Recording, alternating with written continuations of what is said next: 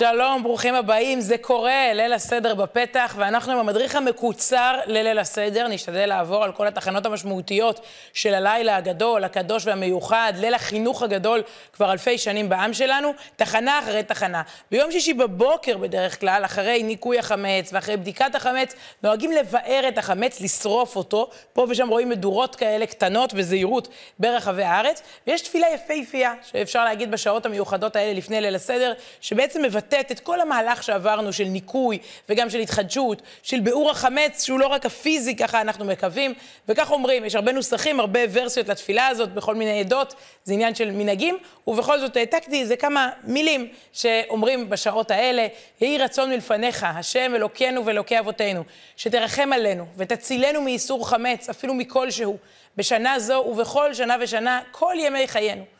וכשם שביערנו החמץ מבתינו ושרפנוהו, כך תזכנו לבאר היצר הרע מקרבנו תמיד, כל ימי חיינו. ותזכנו להידבק ביצר הטוב, ובתורתך ויראתך ואהבתך תמיד. אנו, זרענו וזרע זרענו, כן יהי רצון. זו תפילה, הייתי אומרת, של עלינו ועל ילדינו, ושהחמץ שהוצאנו מהבית, חמץ מזוהה עם גאווה ועם אגו ועם כל הדברים הרעים פחות או יותר, נוכל לבאר ולהיפטר ממנו להמשך השנה גם בנפש פנימה. השעות האלה, אה, הקרובות אה, עד לליל הסדר, אה, אני חושבת ששנת, שנת צהריים, זה דבר מומלץ מאוד בבתי ישראל, בעיקר עם ילדים קטנים, אם לא רוצים שהם בסוף ירדמו בתחילת ליל הסדר, אבל תכלס זה קורה, מדליקים נרות ומכניסים גם את השבת וגם את הפסח, את, את, את חג הפסח עצמו. ליל הסדר, נערך, לא משנה איך, אה, לבד, אה, אה, אם עושים אותו, וגם אדם שיושב לבד, שואל את עצמו את הקושיות ועורך את ליל הסדר, או בפורום משפחתי נרחב נרחב, עכשיו אחרי הקורונה חוזרים להתקבץ, בבסיס אה, צבאי, או בחו"ל, בבית חב"ד, או בכלא, לא משנה איפה, יוצאים מעבדות לחירות, זה לא משנה איפה אתה נמצא, יש תחנות שעוברים. פותחים את ההגדה, ואנחנו ננסה להסביר ולבאר את התחנות המרכזיות האלה, אה, שאפשר כמעט, אה, הייתי אומרת לקרוא לזה, את המפת דרכים, את ה, את, ש, שמעבירה אותנו כמה מנקודה לנקודה לאורך הערב, וזה מתחיל כמובן בקידוש. קדש ורחץ. אלה הם הסימנים הראשונים בהגדה, היא מחולקת לסימנים. קדש ורחץ. אנחנו עורכים קידוש, בכל יום שישי יש קידוש, בערב, בליל שבת. הפעם זה קידוש מיוחד, כי מוזכר בו גם יום השבת, אבל גם החג הזה, חג החירות, אומרים בו מילים מיוחדות שמערבבות את שני הימים. אנחנו מברכים את יום השבת הזה, ואת יום חג המצות הזה, זמן חירותנו באהבה. מקרא קודש, זכר ליציאת מצרים, קידוש השבת יחד עם קידוש הפסח, והוא מסתיים במשפט שאנחנו אה, אומרים, אני מניחה שבהתרגשות, ברוך אתה השם, אלוקינו, מלך העולם, שהחיינו וקיימנו והגיענו לזמן הזה, זה לא מובן מאליו. למדנו את זה בקורונה, ואנחנו לומדים את זה במלחמות, עוד לא הגענו אל המלוכה והנחנה, וזה לא מובן מאליו לזכות לעוד שנה של חיים, של בריאות, של שמחה, להתכנס שוב ביחד לליל הסדר. אחרי הקידוש, הורחץ. נטילת ידיים, שטיפת הידיים לקראת הלילה הזה, בכל זאת אנחנו מתכוננים פה למשהו גדול, שוטפים את הידיים, רוחצים אותם ומתחילים. בעדות המזרח יש מנהג מקסים מקסים, אני כאשכנזייה ממש אה, מקנאה, מנהג אה, שבו עושים ברגע הזה, אומרים כולם ביחד וככה מסובבים גם את הקערה, ויש כאלה שאפילו מתחפשים, בבהילו יצאנו ממצרים. מה זה בבהילו? בבהילות. בבהילות יצאנו ממצרים, ומספרים הילדים והמבוגרים כל, שוב, יש מנהגים לכל עדה, אבל בגדול, איך יצאנו בבהילות? אה, ברגע אחד, מעבדות לחירות, משעבוד לאור גדול, אה, ובעצם מבניית אה, ערי מסכנות לפרעה לגאולה. איך זה קרה, הבהילות הזאת? לא החמצנו את הרגע. לכן חמץ זה משהו שהוא ברגע אחד, חמץ. אנחנו לא החמצנו את הרגע, ידענו לקפוץ על העגלה כשהיא הגיעה ועם ישראל זינק ויצא. היו גם כאלה שפספסו, שנשארו בפנים. מסופר שהיו מבני ישראל ש, אה, שהחמיצו את הרגע. בבהילו זה אומר שלפעמים בחיים יש חלונות קטנים שצריך לנצל אותם, חלון הזדמנויות שצריך לתפוס, אחר כך זה נסגר. שמעתי פעם סיפור יפה כזה על יציאת מצרים, הייתה בעצם יציאת מרוקו בסיפור. אה, שלמה בן דהן היה פעיל עלייה של הסוכנות בשנות ה-50, ויחד עם חבריו הוא הגיע לעיר חוף במרוקו. הם קבעו מראש עם התושבים המקומיים שיחכו להם, כי הם עושים מבצע של עלייה, כמובן בלתי חוקית, בלתי לגאלית, מתחת לאף של השלטונות במרוקו, ובצורה כזאת מבריחים יהודים לארץ. הם קבעו איתם, ניווטו בלילה את הספינה, הגיעו אל החוף במרוקו, וגילו שהם הגיעו לעיר הלא נכונה. אין להם מושג איך להגיע לעיר שבה מחכים להם על החוף, ועוד מעט השמש עולה, השחר עולה והם צריכים להסתלק משם כי יראו אותם. אז מה עושים? פשוט מתחילים אחורה פנה, אמר שלמה בן דהן לחבריו, חכו רגע. ירד מהספינה, הוא הגיע לעיר במרוקו, עיר חוף. חיפש את הגטו, את המלאך, את השכונה היהודית. דפק שם על הבתים, ואמר, תראו מה קרה. אמצע הלילה, אני שליח עלייה ממדינת ישראל. הבאנו לפה ספינה, התבלבלנו בניווט, אנחנו יוצאים לארץ ישראל עוד שעתיים לפני שהשמש עולה. אתם באים? ומה שקרה זה שהספינה הזו התמלאה בגברים, נשים וטף, זקנים וילדים, שארזו מהר כמה מיטלטלין, ארזו מהר את מה שהם יכולים, עלו על הספינה ועלו לארץ ישראל. לפעמים דופקים לך בדלת באמצע הלילה, בבהילו יצאנו ממצרים, בבהילו יצאנו ממרוקו, המשפחות האלה היום פה, זה סיפור אה, אמיתי, ואני חושבת ש... הרבה פעמים בחיים יש הזדמנויות כאלה, אולי פחות דרמטיות, שלא כדאי לפספס. אז ככה אנחנו מכריזים בתחילת הפסח, ועכשיו להכרזה שבכל העדות, בכל הנוסחים של ההגדה, אה, פותחת את ליל הסדר, וזה מאוד מעניין שככה אנחנו מתחילים. אנחנו מצביעים על המצב וקוראים לכולם לבוא לאכול איתנו. הלחמה עניה, שאכלו אבותינו במצרים, זה לחם העוני, ואז אנחנו מצביעים על השולחן, על, אומרים בעצם על האירוע הזה, כל דכפין יתה ויכול, כל דצריך יתה ויפסח. או בתרגום מארמית מדוברת לעברית, כל מי שרעב, בוא לאכול. כל מי שצריך, בוא לחגוג איתנו את הפסח. למה להתחיל ככה את הלילה הגדול הזה? עוד לפני שנספר על יציאת מצרים ונגיע לפרעה ולמכות ולכל העלילה המרתקת. כי אנחנו פותחים את הערב הזה באמירה שאנחנו פתוחים לתת לזולת. שאנחנו יצאנו ממצרים, ועכשיו אנחנו מכוננים פה קהילה של חסד, ששמה לב לעני ולרעב. לכן גם לפני החג, ממש בימים האלה, בשעות האלה, נהוג לתת צדקה, קמחא דפסחא, לעזור למי שאי אפשר אה, אה, אצלו בבית לעשות את חג הפסח בצורה מלכותית, דרך ארגונים, עמותות או ישירות, בסיוע למי שנזקק. למה?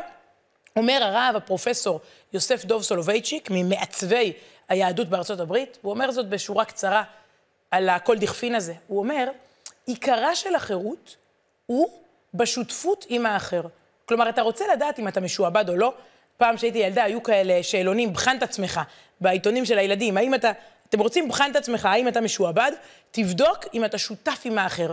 אם אתה פותח את ליל הסדר ולא יכול רק להאכיל את עצמך ואת פני הבית שלך, אלא בודק אם יש פה איזה רעב או צמא או נזקק. זאת ההכרזה, וגם אם אין לך אורח בליל הסדר, למרות שעוד לא מאוחר אה, להזמין, גם אם אין לך אורח, עצם ההכרזה הזאת אומרת משהו. אנחנו לא כמו במצרים. יצאנו מעבדות לחירות, והסימן מספר אחת לכך, אנחנו פתוחים לצרכים של הזולת, זה הסימן הראשון של החירות. ואז אפשר להגיד שיש ילדים שרק לזה מחכים, אחרי זה הם נרדמים, ושוב, וחבל. אבל uh, אני חושבת שיש uh, באמת מילדות למיליוני ילדים ששואלים אותם, מה הדבר הראשון שאתה זוכר הזיכרון ילדות הראשון, בוא נעשה ניסוי כזה עכשיו, שכל אחד יחשוב. מה, יעצום עיניים, מה הזיכרון ילדות הראשון שלך? הרבה מאוד פעמים זה יהיה הילד בגיל, אני בגיל שנתיים, שלוש, עומדת על כיסא ושרה מה נשתנה לסבתות ולכל מי שנמצא. ילדים ושואלים מה נשתנה. אם אדם נמצא לבד, הוא שואל את עצמו מה נשתנה. זה, זה, זה בסדר, כל אחד צריך לשאול ולענות. אבל זה בדרך כלל מאוד מזוהה עם הילדים, האירוע הזה, שבו בתחילת הסדר אנחנו מעידים שזו ממש לא סעודה רגילה. הרי אנחנו מתכנסים לסעודות לאורך השנה, ארוחות ערב משפחתיות, סעודות של שבת, סעודות של חגים, בכל זאת הלילה הזה הוא חתיכת אירוע, הוא שונה לגמרי, כל השולחן וכל המאכלים והמנהגים והאגדה הזאת, הכל שונה. ואנחנו מבקשים מהילדים לטפח את המידה שהיא אולי הכי חשובה בימינו, סקרנות. שלא יהיו אדישים, שלא יהיו זומבים תקועים במסכים, שישימו לב לעולם וישאלו עליו שאלות. יש סיפור נפלא על הפרופסור איזידור רבי. לימים הוא זכה בפרס נובל בפיזיקה בארצות הברית. הוא היה יהודי אמריקאי, בן של פליטים שהתגלגלו מפולין לארצות הברית, אז בימים, אה, במאה הקודמת, ושאלו אותו, אה, איך, באמת, אה, מאיפה הידע המדעי, או איך אתה חושב שהגעת להישגים גדולים כל כך לפרס נובל כיהודי? הוא אמר, תראו, כל הילדים בשכונה היהודית, כשהיו חוזרים הביתה מבית הספר, אימא תמיד שאלה אותם, מה למדתם היום? נכון, אימא כזה, ילד כזה, מה היה היום בית ספר? ואותי אימא שלי שאלה, הוא אומר, הייתה לי אימא יהודייה מיוחדת. אותי תמיד שאלה, איזידור, איזו שאלה טובה שאלת היום? הייתי צריך לענות לאימא, איזו שאלה טובה שאלתי? מה, מה נשתנה שלך? אנחנו מגדלים ילדים על סקרנות, מי שבקיא קצת בכתבים שלנו, בתלמוד, במשנה, הכל מבוסס על שאלות ותשובות, על קושיות ותירוצים. אומרים שלמילה שאלה בעברית יש הרבה מאוד אה, מילים נרדפות, כי אנחנו באמת כל הזמן אה, אה, מתעסקים בה, בסקרנות הזו, ולזה אנחנו מחנכים את הילדים מגיל צעיר, ואי אפשר להמשיך בסדר אם לא תשאלו. עכשיו מתחילים לענות. יש מי שאומר שכל ההגדה זה תשובות לסקרנות הזאת שלהם, ואנחנו מתחילים לדבר. לדבר ולדבר, יהיה מי שיגיד לחפור, ההגדה היא לא טקסט קצר, ועל זה נאמר, וכל המרבה לספר ביציאת מצרים, הרי זה משובח. כל המרבה לספר, זו אמירה מעניינת. אה, יש טקסטים בדרך כלל מאוד מדויקים, שוב, לקידוש, או בחגים אחרים, בראש השנה, תפוח בדבש, עושים, אומרים, גמרנו, קדימה. פה בלילה הזה, כל מי שירבה לספר, ככל שאנחנו נרבה לספר, הרי זה משובח, זה טוב. יש פרשנים שאומרים, זה עושה אותנו משובחים. כל מי שמרבה לספר, הוא הופך למשובח, כי הוא בלילה הזה מנחיל את הסיפור הזה לעצמו ולדורות הבאים. הרב, הפרופסור יונתן זקס, הוא היה גם רב וגם אה, לורד בבית הנבחרים, בבית אה, הלורדים בבריטניה, הרב הראשי של בריטניה, וגם פרופסור, כתב טקסט נפלא בדיוק על המהות של הערב הזה, שהיא אולי המהות של כל העם היהודי. והוא כותב כך: לפני שלושת אלפים שנה היו מצרים וישראל אומות, שתי אומות, שהציגו לעצמן את השאלה הבסיסית ביותר. איך להביס את המוות? איך להשתתף בדבר, במשהו, שיחזיק מעמד לאחר שלא נהיה פה יותר. הרי אנחנו לא נצחיים. התשובה של המצרים קסמה במשך שנים לקיסרים ולעריצים, אומר הרב זקס. והתשובה שלהם הייתה, אנחנו גוברים על כך שאנחנו בני תמותה באמצעות בנייה של אנדרטאות שהשתמרו במשך אלפי שנים. אם היינו יכולים לחזור במנהרת הזמן ולספר לאותם מצרים פרעונים שהאימפריה שלהם לא תשרוד, ודווקא אותם עיוורים, בני ישראל, מסכנים, הם שישרדו, הם היו חושבים שזה אבסורד. אבל התשובה של היהודים לשאלה הזאת, איך לשרוד, הייתה תשובה שונה בתכלית. לא בנינו פירמידות ואובליסקים. והגדת לבנך, זה המהות של הלילה הזה. על סף החירות נאמר לבני ישראל שעליהם להיות אומה של מחנכים. החירות, כך הסביר להם משה רבנו, לא מושגת בשדה הקרב, גם לא בזירה הפוליטית. אתה זקוק למשפחות ולבתי ספר, כדי להבטיח שהאידיאלים שלך יעברו לדור הבא ולעולם לא ילכו לאיבוד. משה רבנו הבין שעם לא זוכה בחיי נצח באמצעות פירמידות, אלא באמצעות חקיקת הערכים בלב ילדיו, ואלה בלב ילדיהם, וכך הלאה עד קץ הימים. לכן בני ישראל בנו אנדרטאות חיות.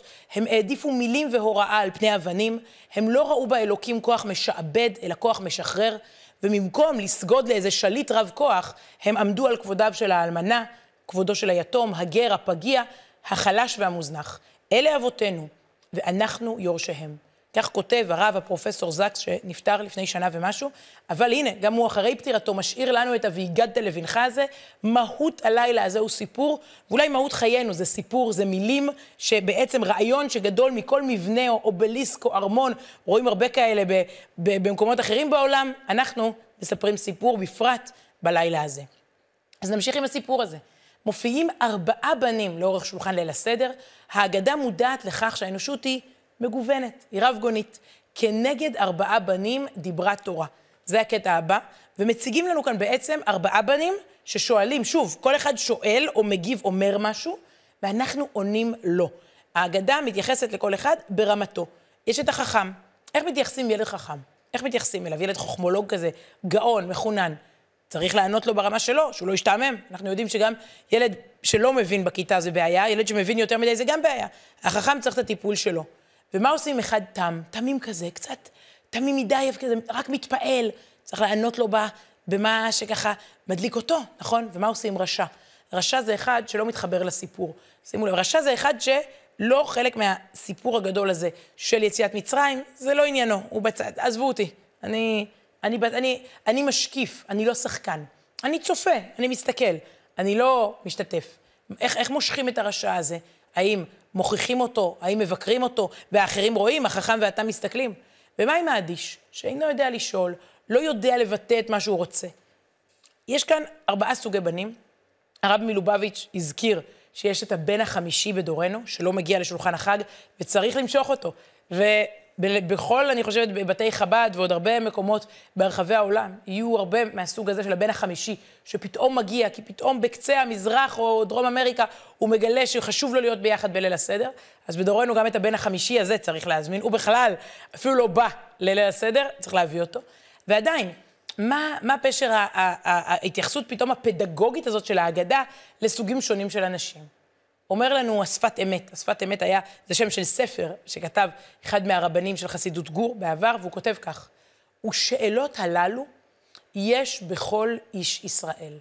אלה לא ארבעה סוגי בנים, אלה ארבעה סוגי סיפורים בנפש שלנו. כלומר, אנחנו לפעמים חכם, לפעמים תם, לפעמים רשע, ולפעמים שאינו יודע לשאול. אנחנו עונים פה למצבי הנפש השונים שמתרוצצים אצלנו פנימה בתוך הנפש. אנחנו בעצם, ההגדה מספקת לכל המצבים בחיינו את התשובה, את המענה הנכון.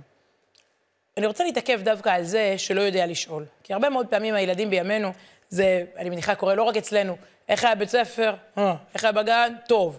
איך היה במבחן? בסדר. אוצר מילים מאוד מגוון, יחסית לאימא שככה חופרת, אה, ילדים אה, שתקנים, ואנחנו יודעים, קשה לדובב. ההגדה נותנת לנו באמת הוראה חינוכית שקשורה לא רק ללילה הזה. מה עושים עם ושאינו יודע לשאול? את פתח לו. מכירים את הביטוי הזה מההגדה? שאינו יודע לשאול, את פתח לו. תפתח לו אתה את הדלת, תספר לו אתה, לא את הדלת, את הלב, תספר לו אתה מה קורה איתך. הדרך הכי טובה לגדל ילדים משתפים זה לשתף. כלומר, אל תבוא אליו ותגיד, למה אתה לא מספר כלום? ותפסיק כבר לשתוק. תלמד אותו איך מדברים, איך משתפים. ובלילה הזה אפשר לדבר לא רק על יציאת מצרים ההיא. אין משפחה שאין לה יציאת מצרים, שאצלה לא עלו מאיפשהו. כולנו פה בסוף עולים חדשים, אם לא בדור הזה, אז קצת דורות אחורה. מאיפה? מה הסיפור של המשפחה? איך הגענו עד הלום? איזה ליל סדר היה לנו בילדותנו? ככה אנחנו בעצם מנכיחים סבים וסבים, אולי רבים שהלכו לעולמם. את פתח לו, תשתף, אולי גם הוא ייפתח לו הלב וגם הוא ישתף אותך.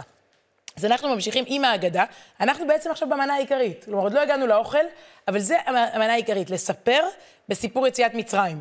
לכן חשוב לאכול קצת לפני שהחג נכנס, כי אם מגיעים מורעבים לשלב הזה, אז יאללה, רוצים אה, לתקתק את החלקים האלה, שהם פשוט אוצרות, כל קטע כאן, אנחנו עושים את זה בקצרה, אבל כל קטע הוא באמת בעל משמעות. ופה אנחנו מגיעים לצעקה, לזעקה. ונצעק אל השם אלוקי אבותינו. וישמע השם את קולנו, וירא את עוניינו ואת עמלנו ואת לחצנו. אומרת פה הגדה, אנחנו אה, לא מתביישים לזעוק, לא מבקשים, לא מתביישים אה, כלפי, להביט כלפי מעלה ולבקש מציאות טובה יותר, מציאות מתוקנת יותר. בתקופה כזאת, אם זה פיגועים, ואם זה המלחמה, ואם זה מגפה אה, אה, שעוד לא לגמרי הסתלקה, ואם זה רעב, ושלל צרות, דברים שחשבנו שעברו מן העולם, אומר רב שלמה קרליבך, לא להתבייש לצעוק בקטע הזה.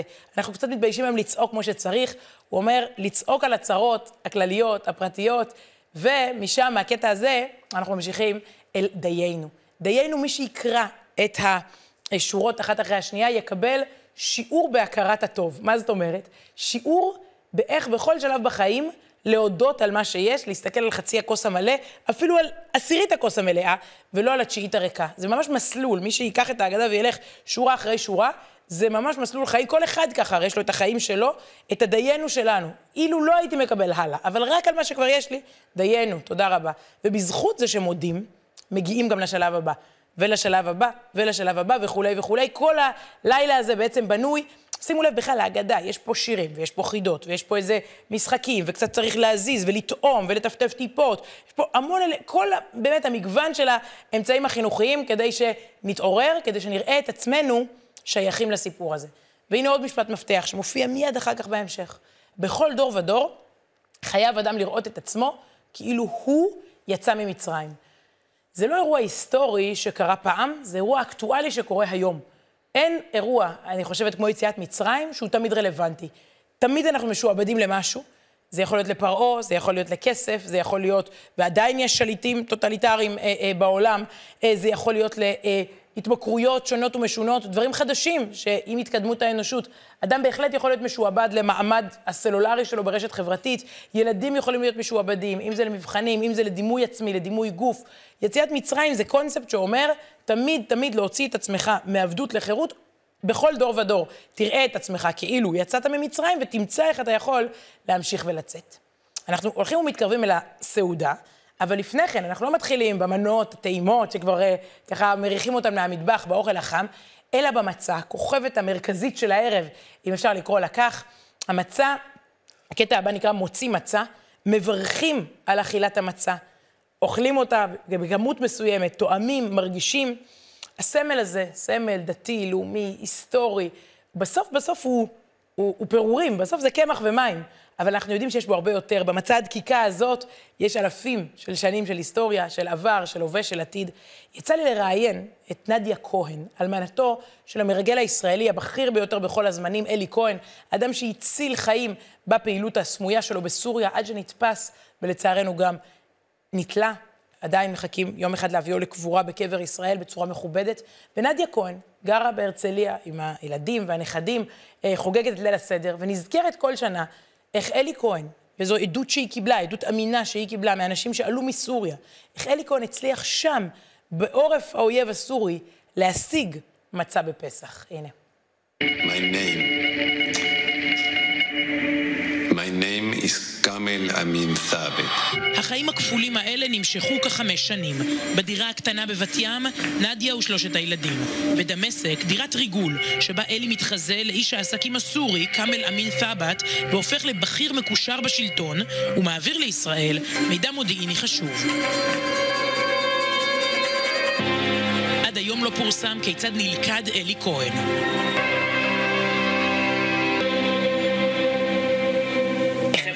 גם אני מתרגשת. זה שעון שאלי כהן ענד בסוריה. סוריה, זה השעון היוקרתי שקנו לו, כי בשביל המעמד היו צריכים לקנות לו שעון יוקרתי. כן. אלי הלך עם שעון פשוט פה בבית, לא היה לנו כסף. ולפני כחודש פורסם לפתע הווידאו הזה, אלי כהן צועד ברחובות דמשק. Stop. Let's see it in slow motion. הרגיש שמצלמים אותו, והוא הפנה את הראש שלו לזה שמצלם, כאילו שכבר לא אכפת לו. את מבינה? כלומר, את חושבת שפה הוא כבר יודע שעוקבים אחריו? בטח. את בטוחה? בטח, חיכו לו, הסורים חיכו לו. עוד דרישת שלום קיבלה כשמשפחה יהודית שעלתה ארצה מסוריה שיתפה את משפחת כהן בסיפור הבא. הוא היה מסתובב בשווקים, הוא ידע שזה חנות של יהודים, והוא בכוונה הלך בפסח, רצה לטעום את המצה, להרגיש את החג. ומצא שתי נשים אוכלות, והוא אומר להם, מה זה? למה הלחם, המצה הזאת דקה? ככה זה אצלנו, הם אמרו. ואז הוא אמר להם, זה טעים בכלל? זה לא נראה לחם. אז הוא אמר, קח תטעם. טעם, הרגיש את החלק היהודי שבו מאותם הפירורים. אלי כהן, זיכרונו לברכה, במסר מפסח ההוא שם בסוריה עד לליל הסדר שלנו. והגענו לקטע שנקרא שולחן עורך, כן, כן, גם אוכלים בסוף. אחרי כל התחנות האלה, קדש, אורחץ, כרפס, יח"צ וכולי וכולי, מוציא מצה, אה, כל מה שעברנו, הגענו לקטע שנקרא שולחן עורך, אוכלים, סעודה, חגיגה, אה, שמחה, חגיגית, נעימה, וליל הסדר עוד מסתיים בצפון, באפיקומן. צפון בעצם זה מוחבא. אנחנו מנהלים את אותו משא ומתן עם הילדים כדי לסיים, גם כן לסיים איתם את ליל הסדר, אה, ואחרי אה, צפון וברכת המזון, שירים אל תוך הלילה של חד גדיא ושל אחד מי יודע, ושוב, בכל מילה פה יש תוכן ועומק של אלפי שנים, אבל ניסינו במסגרת הזו רק לטעום ולהראות לכולנו אה, את המבנה הכללי ואת הכותרות, אם אפשר לקרוא ככה, אה, לכותרות של ליל הסדר. אני מאחלת לכולנו פסח כשר ושמח, וליל סדר כיפי ומשמעותי, והרבה בשורות טובות. להתראות.